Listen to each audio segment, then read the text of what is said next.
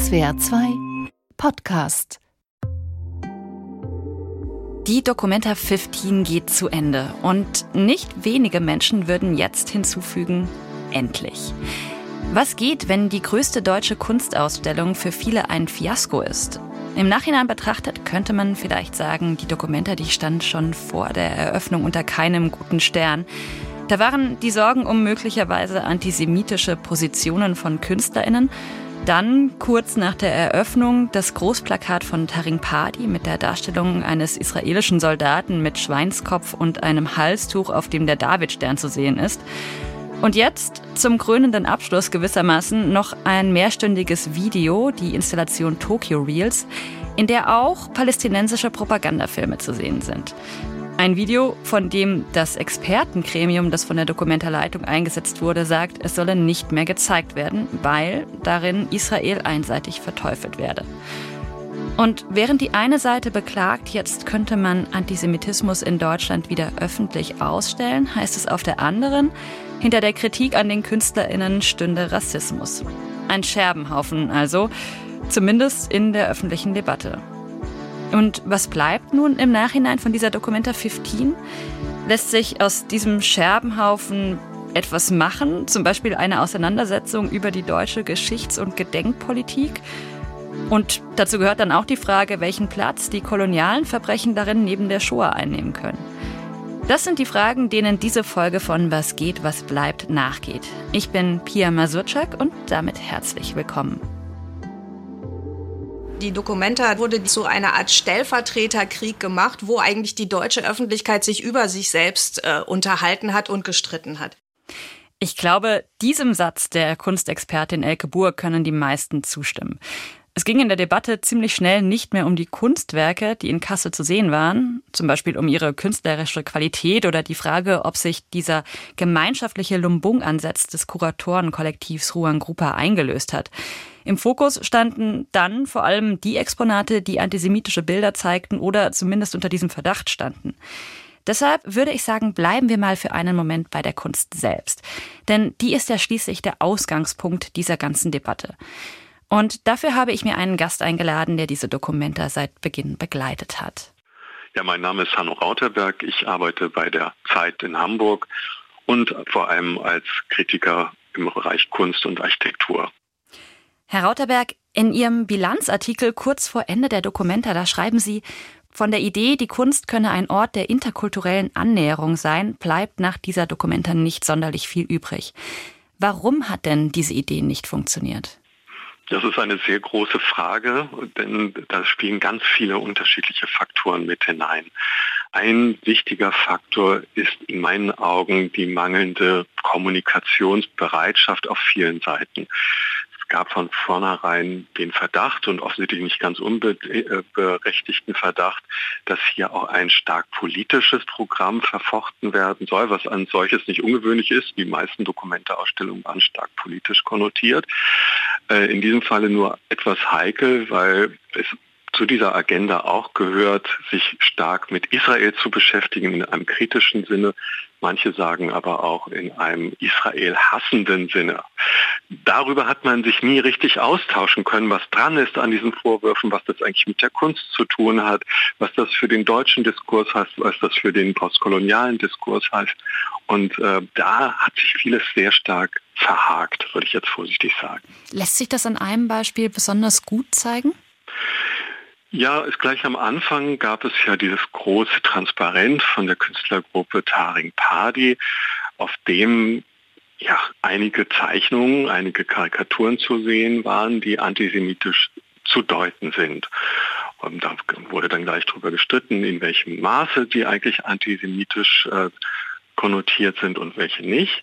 Aber es gab nie einen Punkt, an dem ja auch die Kuratoren sich dann mal der Öffentlichkeit gestellt hätten. Es gab ein Gespräch anschließend irgendwann mal, Da haben sich dann aber die Kuratorinnen und Kuratoren auch ins Publikum gesetzt und haben gesagt, wir wollen doch jetzt mal gucken, ob wir davon etwas lernen können. Die Kuratorinnen und Kuratoren waren von Anfang an angetreten mit der Idee, dass sich alle wesentlichen Konflikte, die uns auf der Welt auf, in unterschiedlicher Weise umtreiben, am besten lokal zu lösen sind.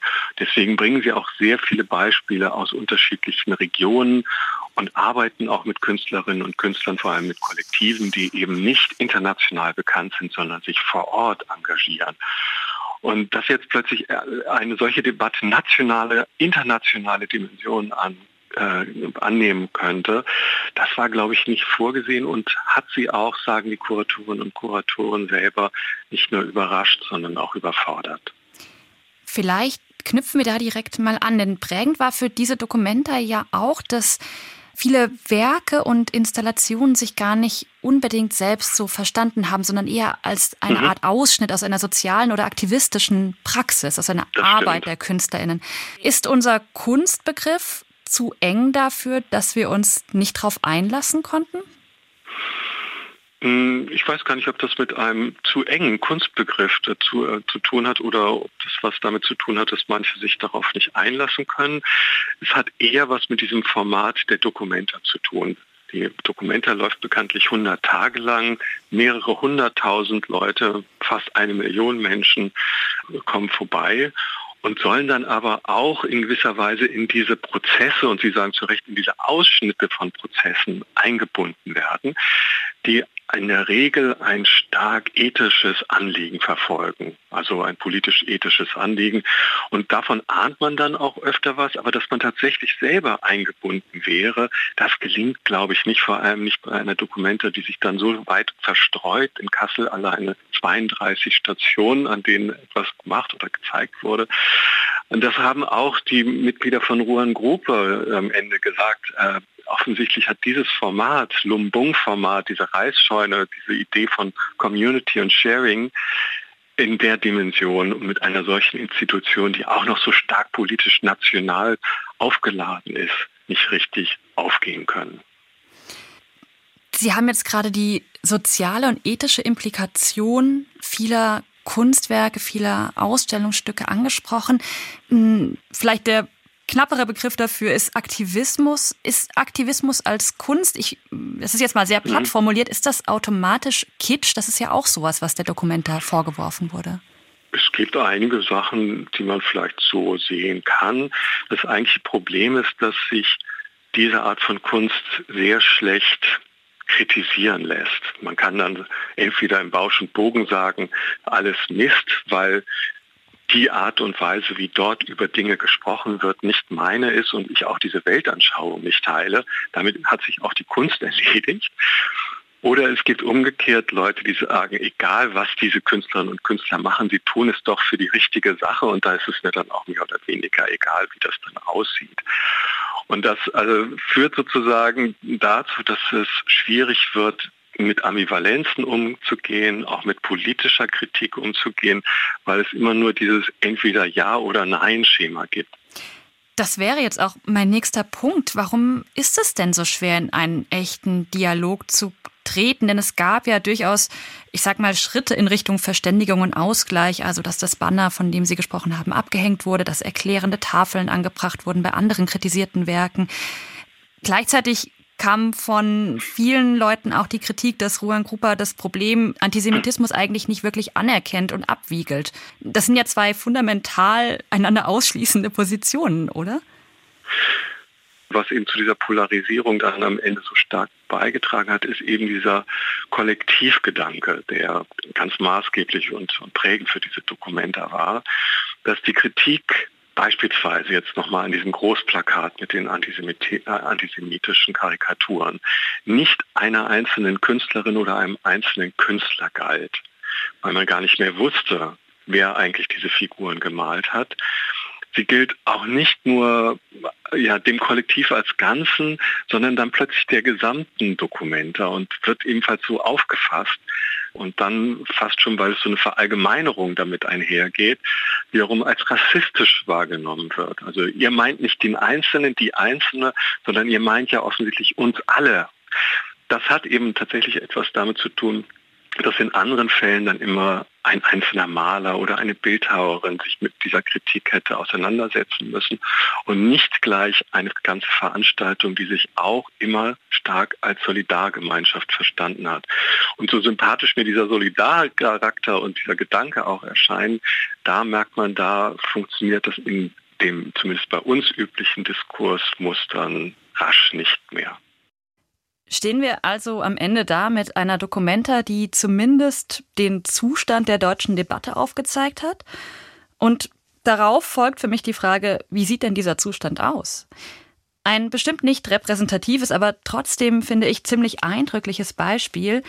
Die Bildungsstätte Anne Frank hat an einem Infostand das Gespräch mit BesucherInnen der Documenta gesucht. Und das muss teilweise eine extrem frustrierende Erfahrung für die MitarbeiterInnen gewesen sein. Meron Mendel, der Direktor der Bildungsstätte, beschreibt den Tenor der Begegnungen mit dem Satz, da versucht jemand, unsere Kunstausstellung kaputt zu machen. Und die Bilanz von Meron Mendel zur Documenta klingt dann tatsächlich ziemlich ernüchtert. Also ich hätte so gerne so eine positive Fazit gezogen, aber zu diesem Zeitpunkt kann ich das wirklich nicht tun, weil es wurde zwar sehr und viel debattiert, aber es war das Gefühl, dass man aneinander vorbeiredet. Was bleibt also von dieser Documenta? Geht es nach einigen Feuilletons, dann haben wir jetzt einen Historikerstreit zwei Punkt null.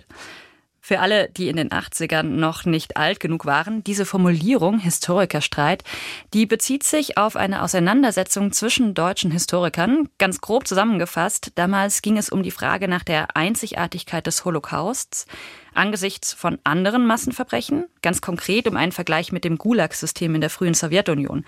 Also, war der Holocaust einzigartig in seiner organisierten Grausamkeit oder gab es genauso schreckliche Systeme? Und es ging darum, welchen Platz der Holocaust im deutschen Geschichtsbild einnehmen soll. Und genau diese zentrale Funktion, die sehen manche gefährdet, wenn in den letzten Jahren die koloniale Vergangenheit Deutschlands immer mehr diskutiert und aufgearbeitet wird.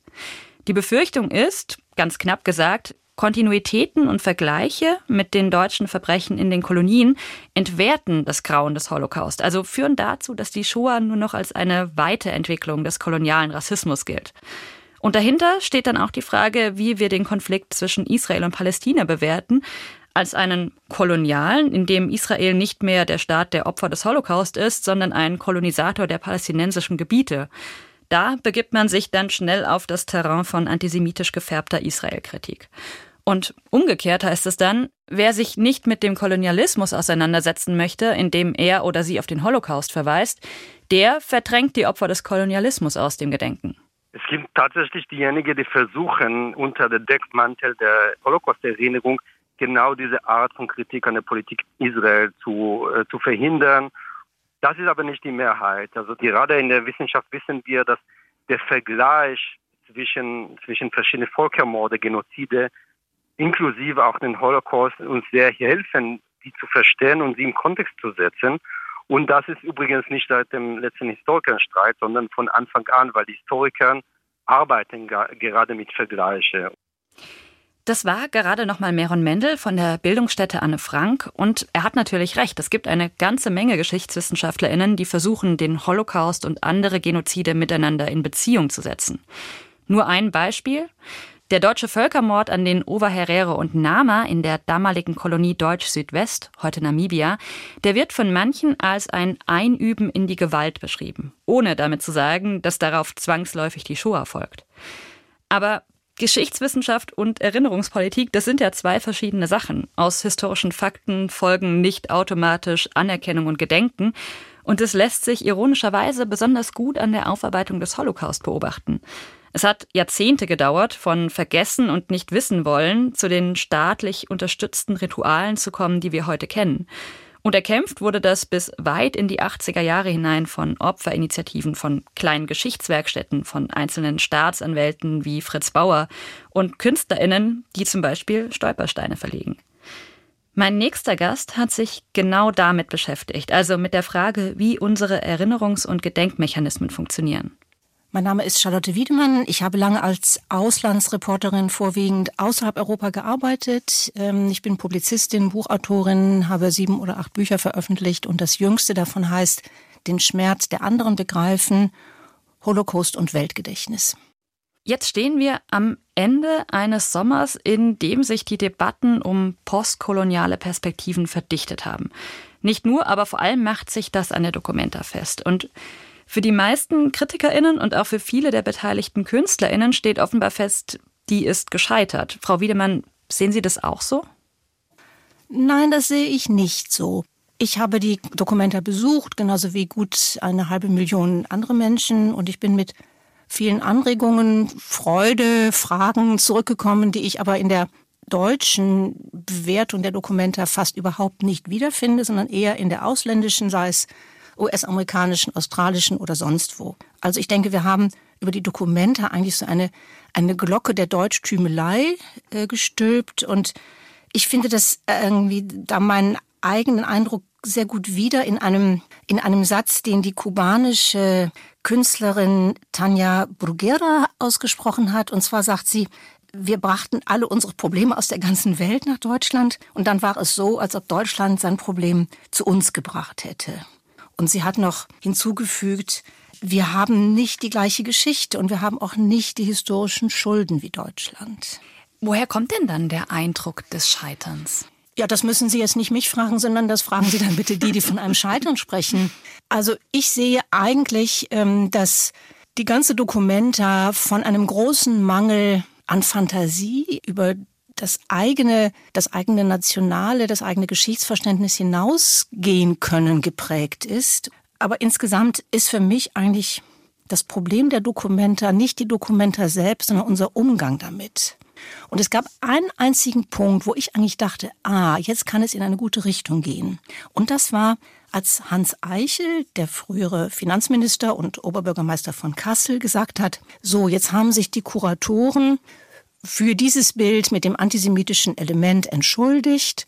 Und jetzt entschuldigen wir uns dafür, dass Helmut Kohl jahrelang den indonesischen Suharto unterstützt hat. Da habe ich gedacht, ah, der hat was verstanden. Jetzt kann es dazu kommen, dass es so eine Art Begegnung von historischen Gedächtnissen auf Augenhöhe geben kann. Aber meines Wissens hat überhaupt niemand diese Initiative aufgegriffen.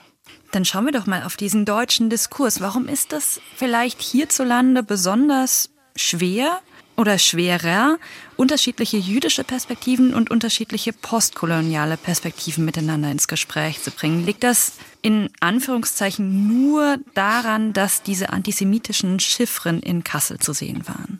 Nein, also die Documenta steht ja natürlich, wenn man sie jetzt als ein deutsches Ereignis betrachtet und weniger als ein internationales, was sie natürlich eigentlich ist, aber wenn man sie einfach als ein deutsches Ereignis betrachtet, steht sie natürlich in dem Kontext einer Debatte, die seit über fünf Jahren geführt wird und wo es immer wieder um die Frage geht, erstens, welche Art von Erinnerungskultur wollen wir? Zweitens, inwiefern dürfen sich dabei ausländische Stimmen einmischen und uns auch was Interessantes zu Gehör bringen, uns Deutschen? Und drittens, welche Rolle spielt in diesem ganzen Spektrum das Thema Israel und Menschenrechte für die Palästinenser? Sie haben es gerade selbst schon gesagt, ich habe es in der Anmoderation angedeutet, die Documenta, die war nicht der einzige Schauplatz in den vergangenen Monaten und auch in den vergangenen Jahren, auf dem Debatten um Nicht-Deutsche, um postkoloniale Perspektiven ausgetragen wurden. Vor einigen Wochen, das ist vielleicht noch am... Darf ich, ich möchte da gerne mal, entschuldigen Sie, ja. ich, ich möchte nicht unhöflich sein, aber ich möchte da gerne mal einhaken, weil, dass man sagt, nicht-deutsche postkoloniale Perspektiven, darin klingt eine Gleichsetzung an, die ich wirklich falsch finde. Und ich möchte gerne die Gelegenheit nutzen, einfach mal etwas zum Begriff postkolonial zu sagen. Also im engeren Sinne versteht man darunter diese Postcolonial Studies, das sind ganz verschiedene Denkströmungen, um die es aber eigentlich hier gar nicht geht und die auch kaum jemand in Deutschland überhaupt gelesen hat und wirklich qualifiziert beurteilen könnte. Und das andere ist eher etwas, wo auch ich sagen würde, davon bin ich beeinflusst, nämlich eine Art Weltverständnis, wo man endlich auch in Europa gemerkt hat, dass die Welt von heute weiterhin geprägt ist von Strukturen der Ungerechtigkeit, die viel mit der früheren Kolonialzeit zu tun haben. Die Gleichsetzung damit, dass sozusagen alle aus dem sogenannten globalen Süden, also von jenseits Europa und Amerika, alle jetzt irgendwie postkoloniale Positionen hätten, das ist auch irgendwie Unsinn. Also wir werfen hier mit Begriffen um uns, die natürlich im Endeffekt zu Kampfbegriffen werden. Postkolonial ist ein Feindbild geworden, auf das sich verschiedenste Leute anscheinend geeinigt haben, die sich aber unter sich eigentlich gar nicht einig sind. Wenn wir uns diese missbräuchliche oder diese dumme, die ja, dumme vielleicht Verwendung, auch, ja. vielleicht sagen wir einfach mal, wie es ist, es ist dumm. Wenn wir uns diese Verwendung mal kurz vor Augen führen, dann geht es ja aber um die Auseinandersetzung mit, wie Sie es gesagt haben, einem Weltverständnis, das dazu anregt, sich mit der kolonialen Vergangenheit und den Auswirkungen bis heute zu befassen. Da verstehe ich Sie richtig. Genau. Und da würde ich auch sagen, eigentlich sind wir weiter, als es in der Documenta-Debatte erscheint. Ein ganzer Teil der Gesellschaft ist durchaus bereit oder, oder ist sogar froh darüber, die Möglichkeit zu haben, sich mit anderen nicht-europäischen Perspektiven auf die Geschichte und auch möglicherweise auf die deutsche Geschichte vertraut zu machen.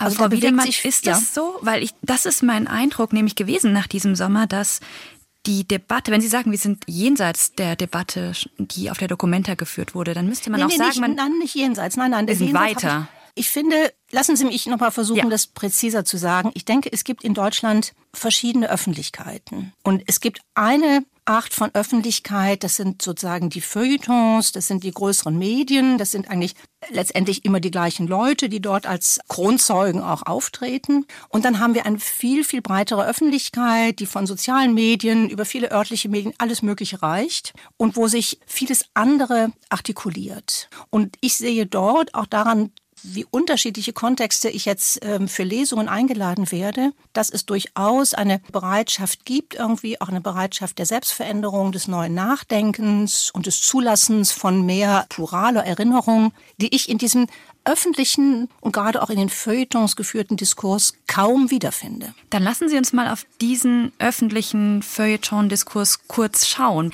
Ist das nur mein Eindruck oder gibt es da eine Art Konjunktur gerade? Die Documenta, der neue Winnetou-Film, der junge Häuptling Winnetou heißt er.